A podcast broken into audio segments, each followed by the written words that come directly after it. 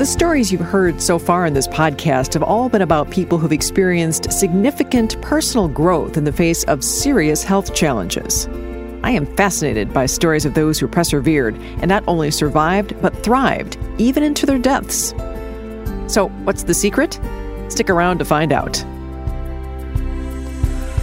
Thanks for listening to another episode of Living with the End in Mind, a storytelling project from the nonprofit End in Mind Project.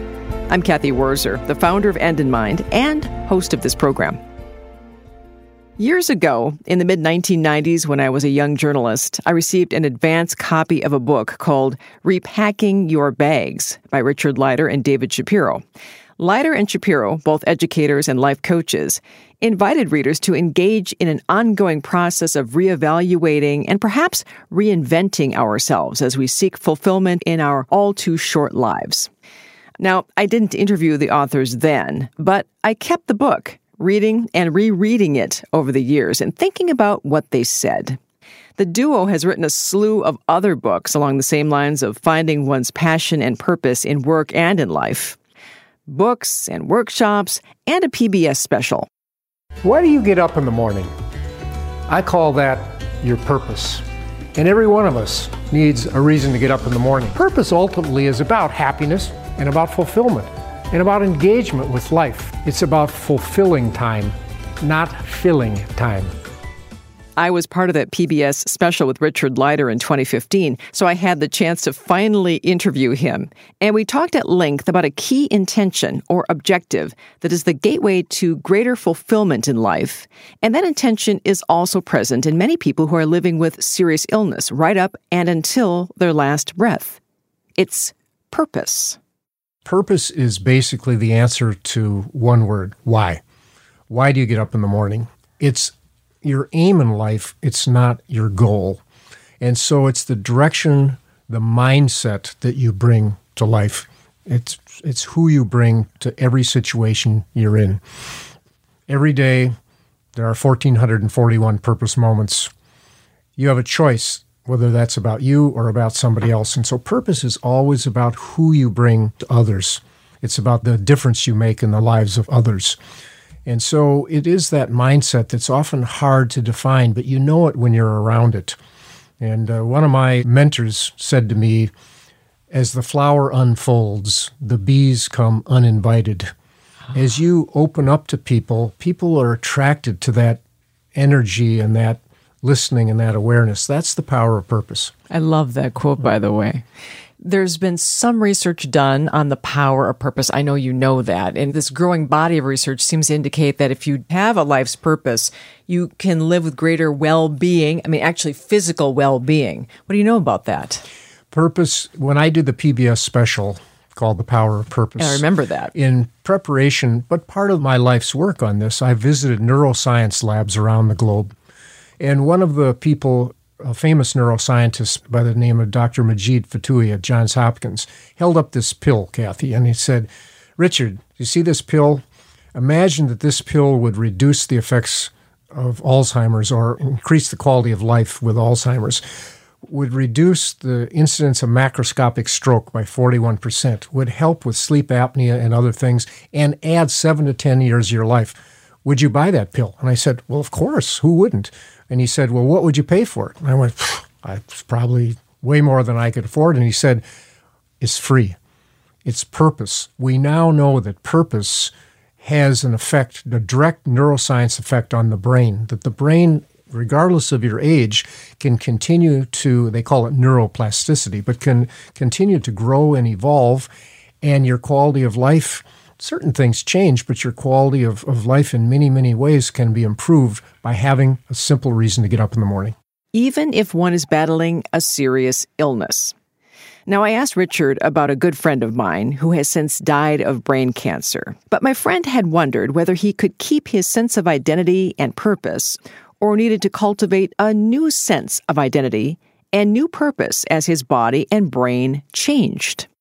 So the question here is is purpose changeable? Is it porous? Is it malleable? Definitely.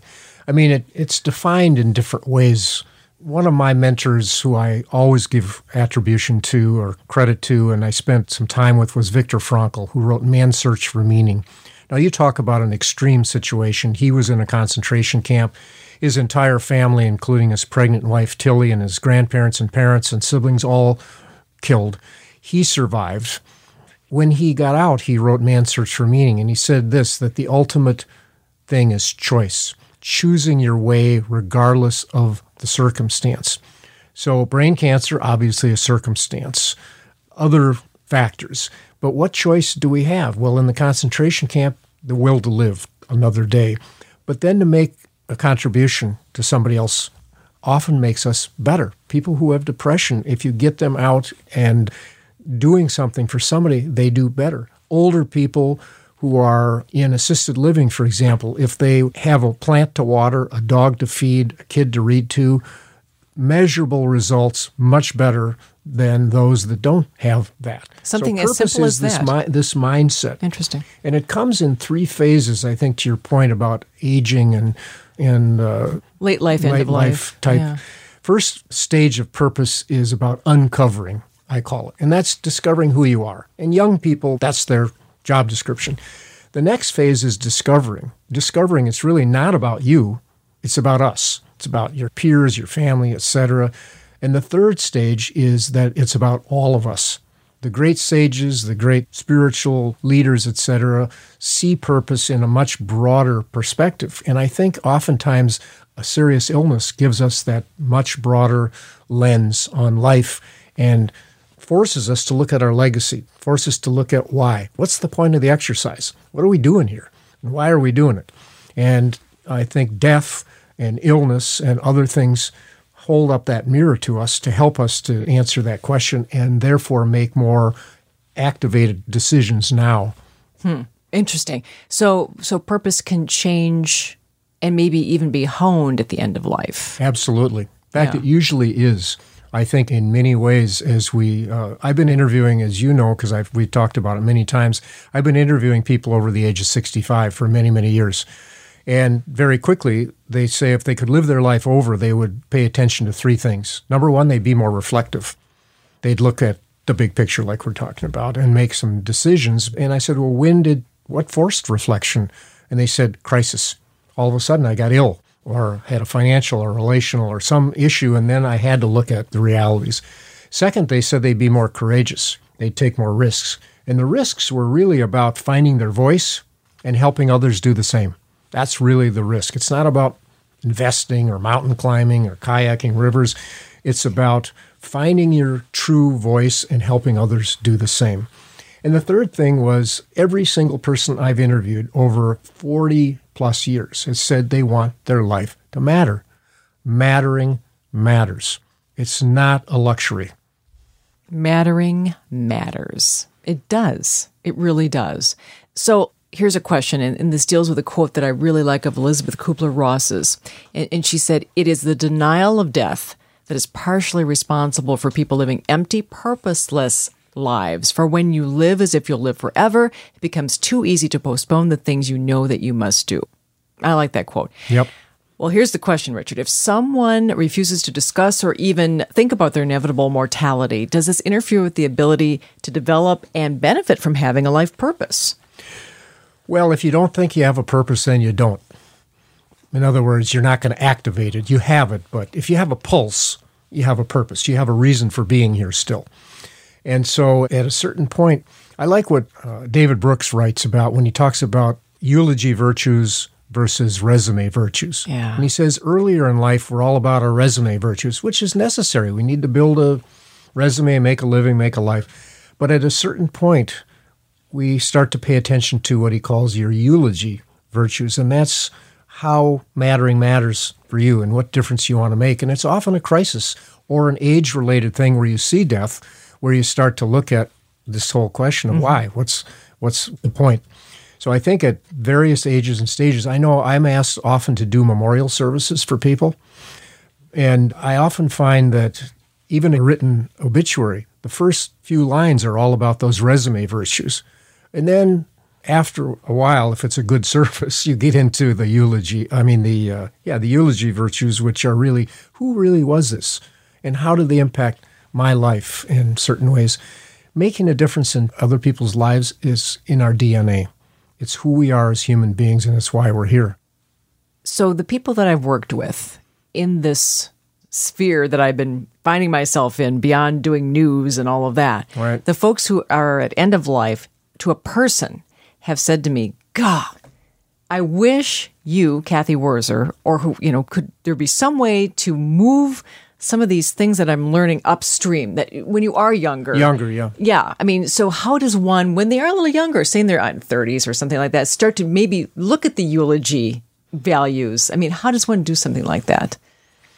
Well, you probably don't in the depth that you're speaking of, but finding your, you know, I used to teach all the time with Stephen Covey. Seven Habits of Highly Effective People sold 30 million copies, yes. etc. He unfortunately died at the age of 80 in a bicycling accident coming from his house down to Provo, Utah. Before he died, not right before, but a year or two before he died, he came out with the eighth habit. And he said the eighth habit is the most important habit, even though seven habits has been famous. And the eighth habit is finding your voice and helping others do the same.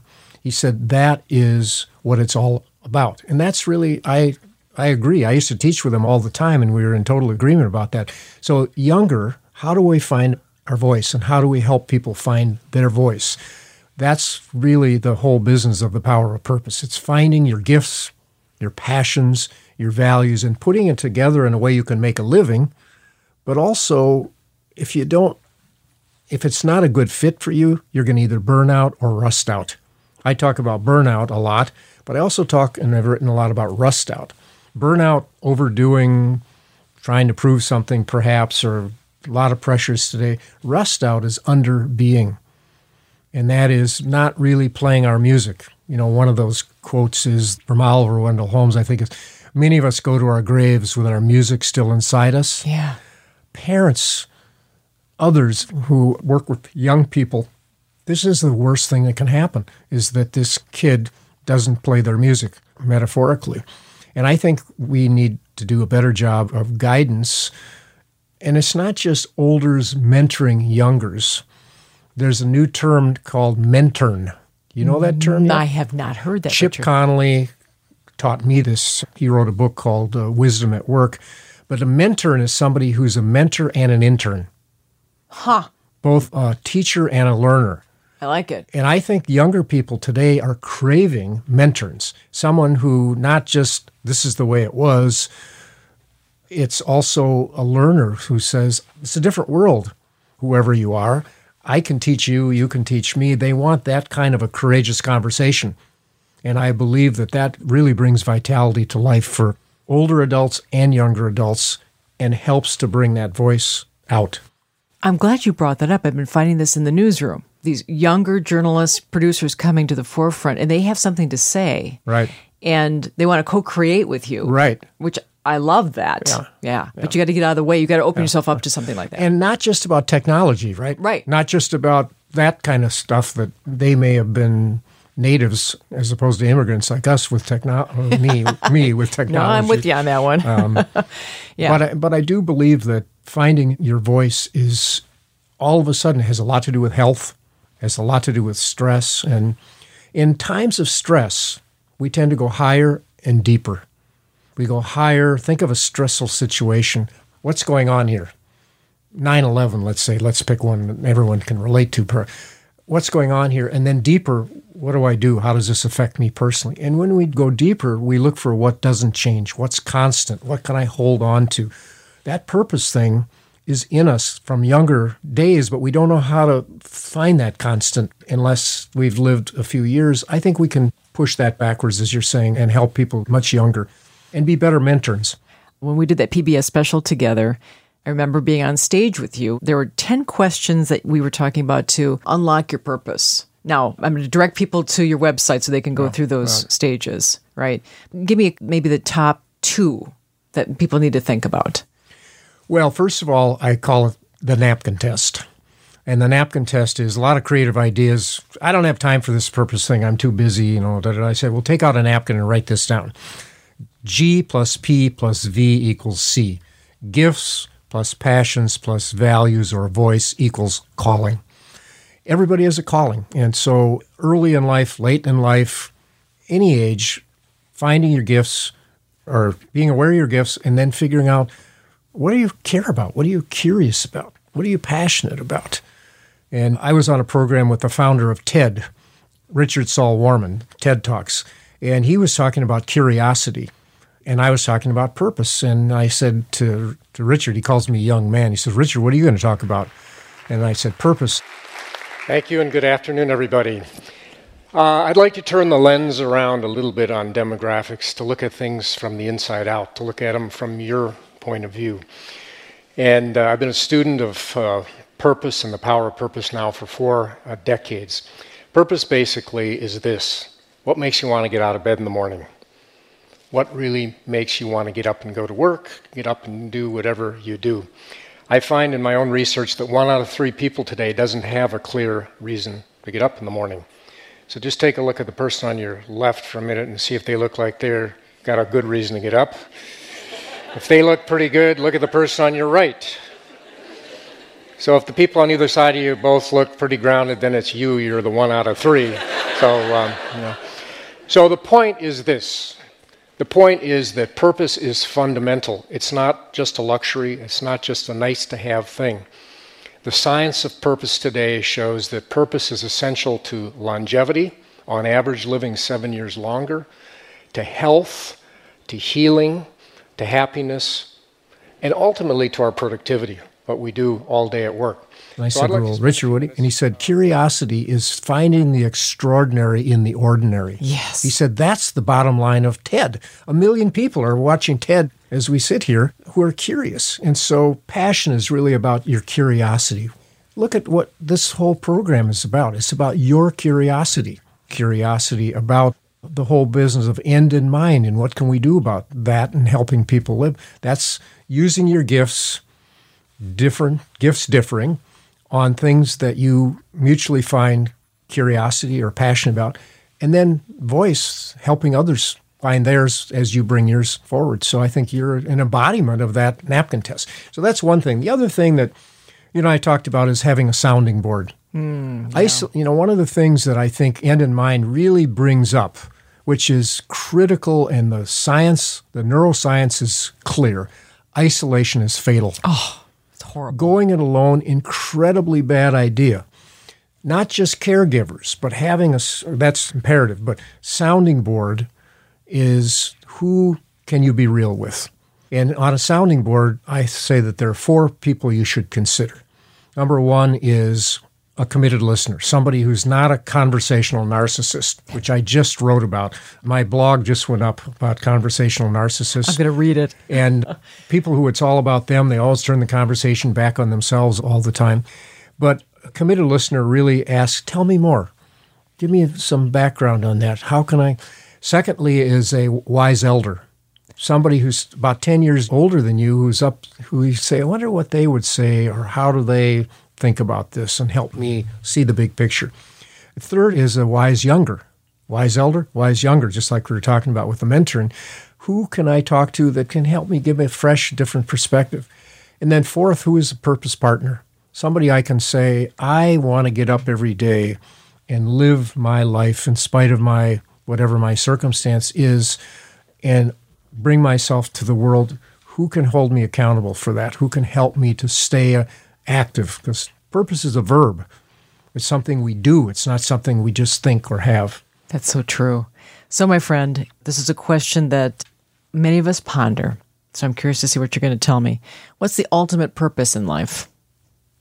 Well, uh, I think it's to make a difference in other people's lives, but the way I talk about it is to die happy.